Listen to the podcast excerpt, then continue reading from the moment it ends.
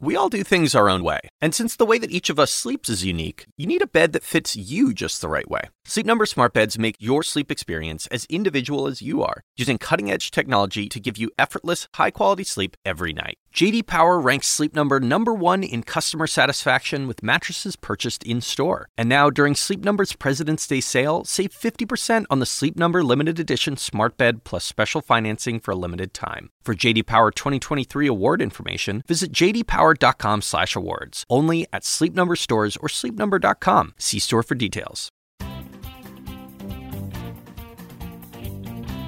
Welcome to The Point for June 3rd. I'm Lauren Dezenski, co author of The Point.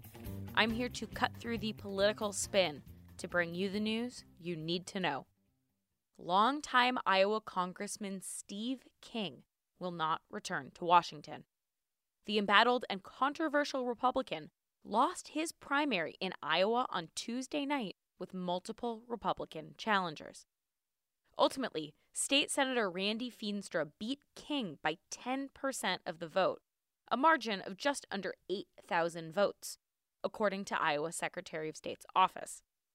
Even though the incumbent is out, the National Republican Party publicly cheered King's loss. GOP Chairwoman Ronna Romney McDaniel tweeted a congratulations to Feenstra, adding, Steve King's white supremacist rhetoric is totally inconsistent with the Republican Party, and I'm glad Iowa Republicans rejected him at the ballot box.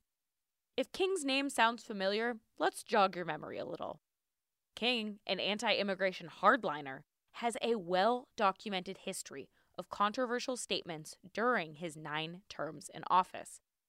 But King did not have any major repercussions for those statements until January 2019, after a New York Times interview in which the congressman questioned how white nationalist, white supremacist Western civilization became offensive. House Republican leadership then stripped King of his committee assignments, which is where much of the rubber meets the road in actual legislating power.